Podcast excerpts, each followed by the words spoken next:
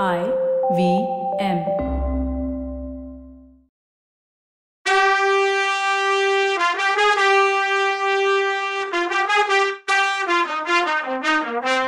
வணக்கங்க.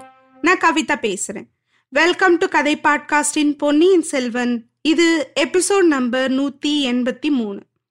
இளவரசர் கரிகாலர் உடம்ப மலைமான் கிட்ட கொண்டு வந்து வச்சுட்டு மயக்கம் போட்டு விழுந்தான் வல்லவன். கிழவர் இளவரசர் உடம்புக்கு பக்கத்துல சரிஞ்சு உட்கார்ந்தாரு கொஞ்ச நேரம் அவர் முகத்தை உத்து பார்த்தாரு. திடீர்னு குலுங்கி குலுங்கி அழுதாரு. ஐயோன்னு அழுதாரு. தலையிலையும் நெஞ்சிலையும் மாறி மாறி அடிச்சுக்கிட்டு அழுதாரு. என் செல்லமே உன்னை கல்யாண கோலத்துல பார்க்க வந்தேனே இப்படி போன கோலத்துல பார்க்கவா வந்தேன்னு பெருங்குரல் எடுத்து அழுதார். அப்புறம் ஆதித்த கரிகாலன் பிறந்ததுலேருந்து நடந்ததெல்லாம் ஒன்னன்னா சொல்லி சொல்லி அழுதார். அவன் பிறந்த நாள்ல நடந்த கொண்டாட்டம். அவன் குழந்தையா இருக்கும்போது அவர் மடியிலையும் கையிலையும் தோள்லையும் கொஞ்சி விளையாண்டது. அவனுக்கு வாழ் பிடிக்கவும் வேலெறியவும் கத்து கொடுத்தது எல்லாம் சொன்னார். பதினாறாவது வயசுல சேவூர் போர்க்காலத்துல அவன் பண்ணி காட்டின அசகாய சூரத்தனமான பராக்கிரமம் இதெல்லாம் சொல்லி அழுதாரு. ஐயோ பாண்டியனோட நடத்தின அந்த வீர போர்ல நீ இறந்து வீர சொர்க்கம் போயிருக்க கூடாதா? இந்த சண்டாள சம்போரையனும் அவன் கூட்டாளி சதிகாரங்களும் செஞ்ச சூழ்ச்சிக்கு இரையாகணுமா? ஐயோ உன்னை நானே இந்த கடம்பூருக்கு விருந்தாளியா போன்னு சொல்லி அனுப்பி வச்சேனே. உனக்கு இங்கேயும் ஃப்ரெண்ட்ஸ் வேணும்னு நினைச்சு இவன் பொண்ணு நீ கட்டிக்கிட்டா அவன் உன் கட்சியில இருப்பான்னு நம்புனேனே. சம்போரையன் அரண்மனைக்கு அனுப்புறதா நினைச்சு எமக்கிட்ட எல்லாம் அனுப்பிட்டேன். நான் தான் பாவி. நான் தான் உன்னை கொன்னுட்டேன்னு சொல்லி தலையில அடிச்சுக்கிட்டார். அப்புறம் திடீர்னு சோகத்துல இருந்து விடுபட்டு ஆவேசம் வந்தவர் மாதிரி சுத்தி முத்தி பார்த்தாரு. அடே சம்புவரையா உண்மையை சொல்லு. இளவரசர் எப்படி செத்தாரு? தேவேந்திரனே எதிர்த்தாலும் நேருக்கு நேரா நின்னு அவனை அடிச்சுக்க முடியாதே. எத்தனை பேரை அனுப்புன அவனை கொல்ல? அவங்க எங்க மறைஞ்சிருந்து எப்படி இந்த வீராதி வீரனை கொன்னாங்க? உண்மையை சொல்லிடுன்னு கர்ஜிச்சார். சம்போரையரும் கோவத்தோட கிழவா உன் வயசுக்காக பொறுத்துக்கிறேன்.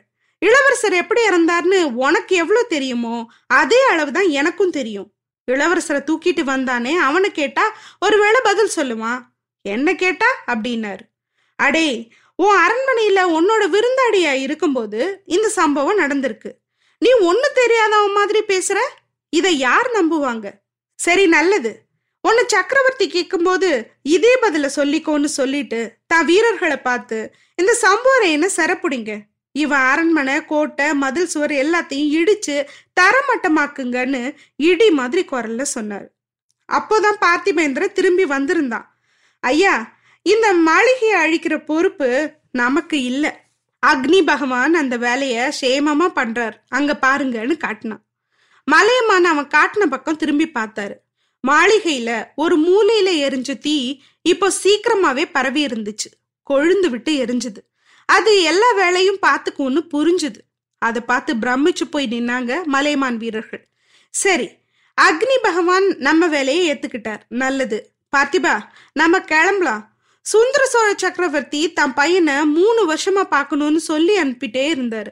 என் பொண்ணு வானமாதேவியும் இளவரசனை கூட்டிட்டு வர சொல்லி எனக்கு ஓலை அனுப்பிட்டே இருந்தா. இந்த உயிர் இல்லாத உடம்பையாவது அவங்க ரெண்டு பேரும் பார்க்கட்டும். இந்த வீராதி வீரனோட உடம்ப இந்த அக்னிக்கு நாம கொடுக்க வேணாம். தஞ்சாவூருக்கு எடுத்துட்டு போவோம். சக்கரவர்த்தி சன்னிதானத்துல கொண்டு போய் போடுவோம். உயிர்களை இழந்த இந்த முகத்தையாவது பெத்த அம்மா அப்பா பார்க்கட்டும். புலம்பட்டும். இளவரசனை கொண்ட சண்டாள பாவிங்களுக்கு சக்கரவர்த்தியே தண்டனை கொடுக்கட்டும்னு சொன்னார். இவங்க கரிகாலரை தூக்கிட்டு தஞ்சாவூர் போகட்டும். நாம ரொம்ப நாளைக்கு முன்னாடி விட்டுட்டு வந்த நம்பி என்ன பண்றான்னு பார்க்கலாம். கொள்ளிடத்தோட வடகரையில திருநாரையூர்னு ஒரு கிராமம் இருக்கு. அங்க நம்பியாண்டார் நம்பின்னு ஒரு சைவ பெரியவரோட மடம் இருந்தது.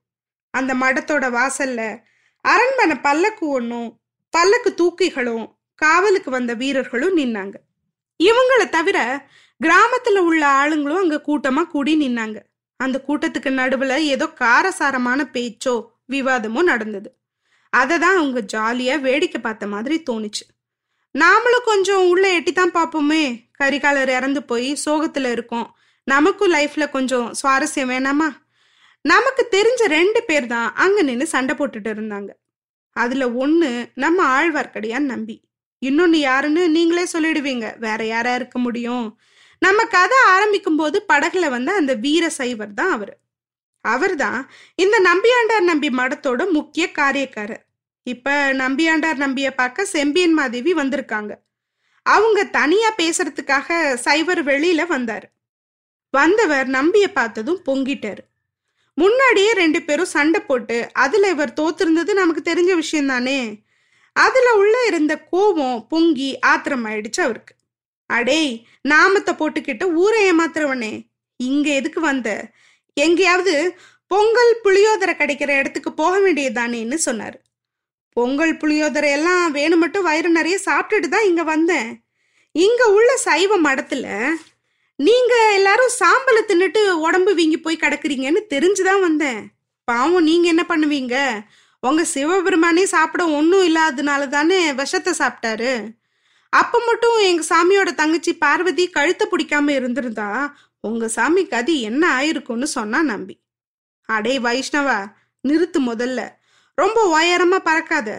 உங்க பெருமாள் உயரமா பறந்தும் எங்க சிவனோட முடிய பார்க்க முடியாம தானே திரும்பி வந்தார்னு அந்த சைவரும் சண்டைய வளர்த்தாரு.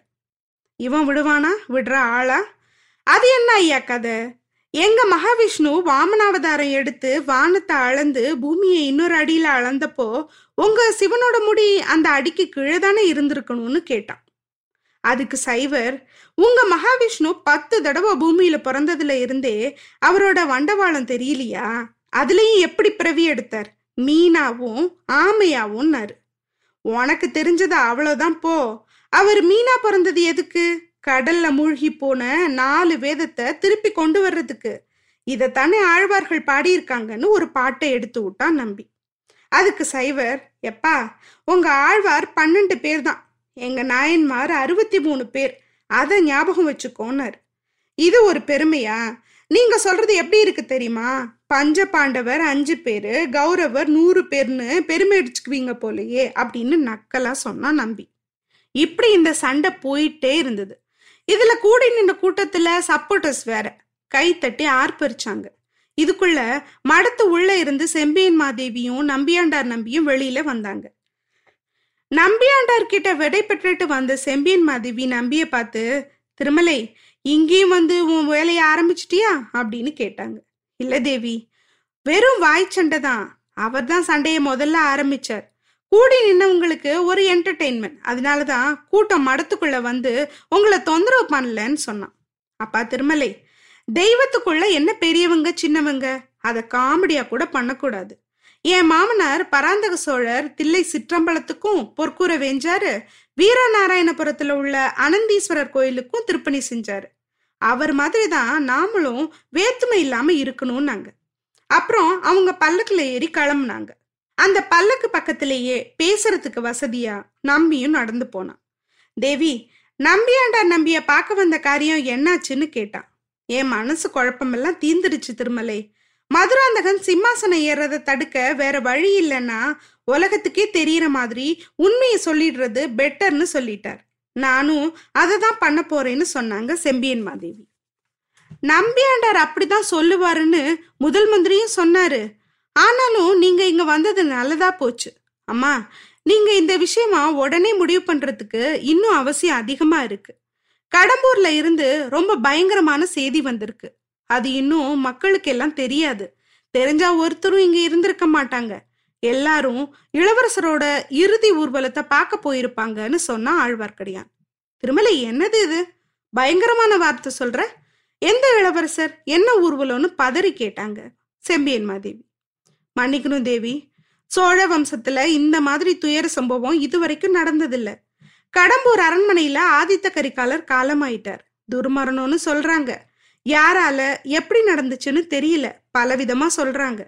ஆதித்த கரிகாலர் அகால மரணம் அடைஞ்சப்புறம் கடம்பூர் அரண்மனை தீப்பிடிச்சு எரிஞ்சிருச்சான் இளவரசர் சடலத்தை தஞ்சாவூருக்கு ஊர்வலமா எடுத்துட்டு வர்றாங்களாம். திருக்கோவிலூர் மலையமான் கடம்பூர் சம்புவரையரையும் அவர் குடும்பத்தையும் சிற பிடிச்சிட்டு வர்றாராம். ஊர்வலத்துல ஒரு லட்சம் ஜனங்களுக்கு மேல கலந்துக்கிட்டு வர்றாங்களாம். அவங்க கொள்ளிடக்கரைக்கு வர்றதுக்குள்ள நாம அந்த நதியை கடந்துடணும்னு சொன்னா நம்பி. திருமலை நீ சொல்றது நிஜமாவே பயங்கரமான செய்திதான். வானத்துல தூமக்கேது வந்ததுல இருந்து ஜனங்க எதிர்பார்த்த விபரீதம் நடந்துருச்சு இப்போ.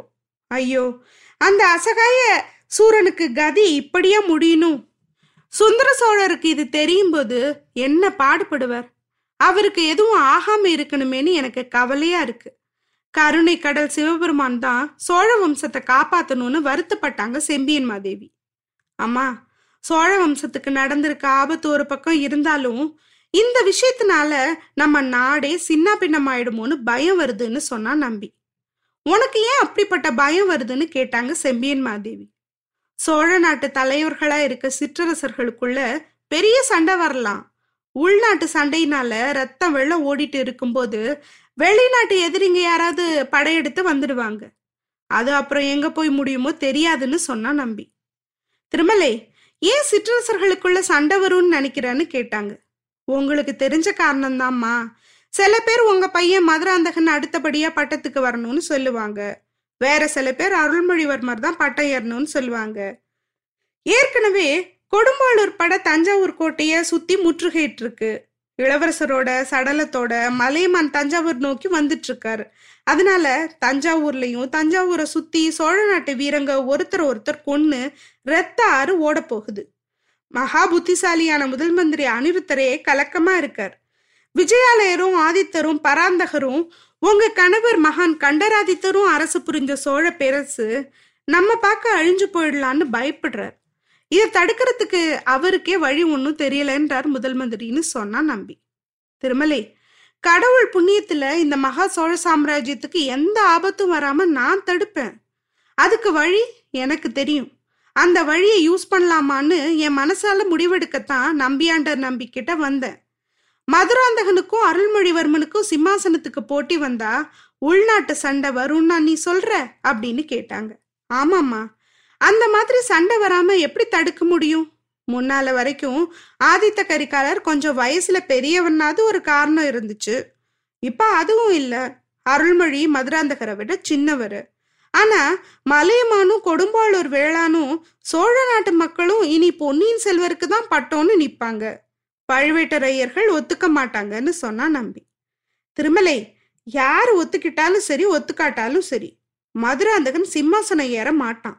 அதை நான் பார்த்துக்கிறேன் மகா புருஷரான என் கணவர் என்ன சொன்னாரோ அதை நான் நிறைவேற்றியே தீருவேன். மதுராந்தகனுக்கு பட்டம் இல்லைன்னு சொன்னா உள்நாட்டு சண்டை இல்லைல்ல அப்படின்னு கேட்டாங்க. ஆமாம்மா. சோழ சாம்ராஜ்யம் சர்வநாசம் ஆகாம இப்ப நீங்க காப்பாத்தினாதான் உண்டு. வேற வழியே இல்லைன்னா நம்பி. என்னால ஆறுது ஒண்ணுமே இல்லை. அந்த மகேஸ்வரன் தான் எனக்கு அந்த சக்தியை கொடுக்கணும்னு சொன்னாங்க செம்பியன் மாதேவி. ஆமாம்மா. உங்களால ஆகிறது ஒண்ணுமே இல்லை. ஏன்னா நீங்க சொன்னாதான் உங்க பையன் கேட்க மாட்டாரே. தெரிஞ்சா சரி அது உங்களுக்கு. என்ன நடக்குதுன்னு அடுத்த எபிசோட்ல பார்க்கலாம். அது வரைக்கும் நன்றி வணக்கம்.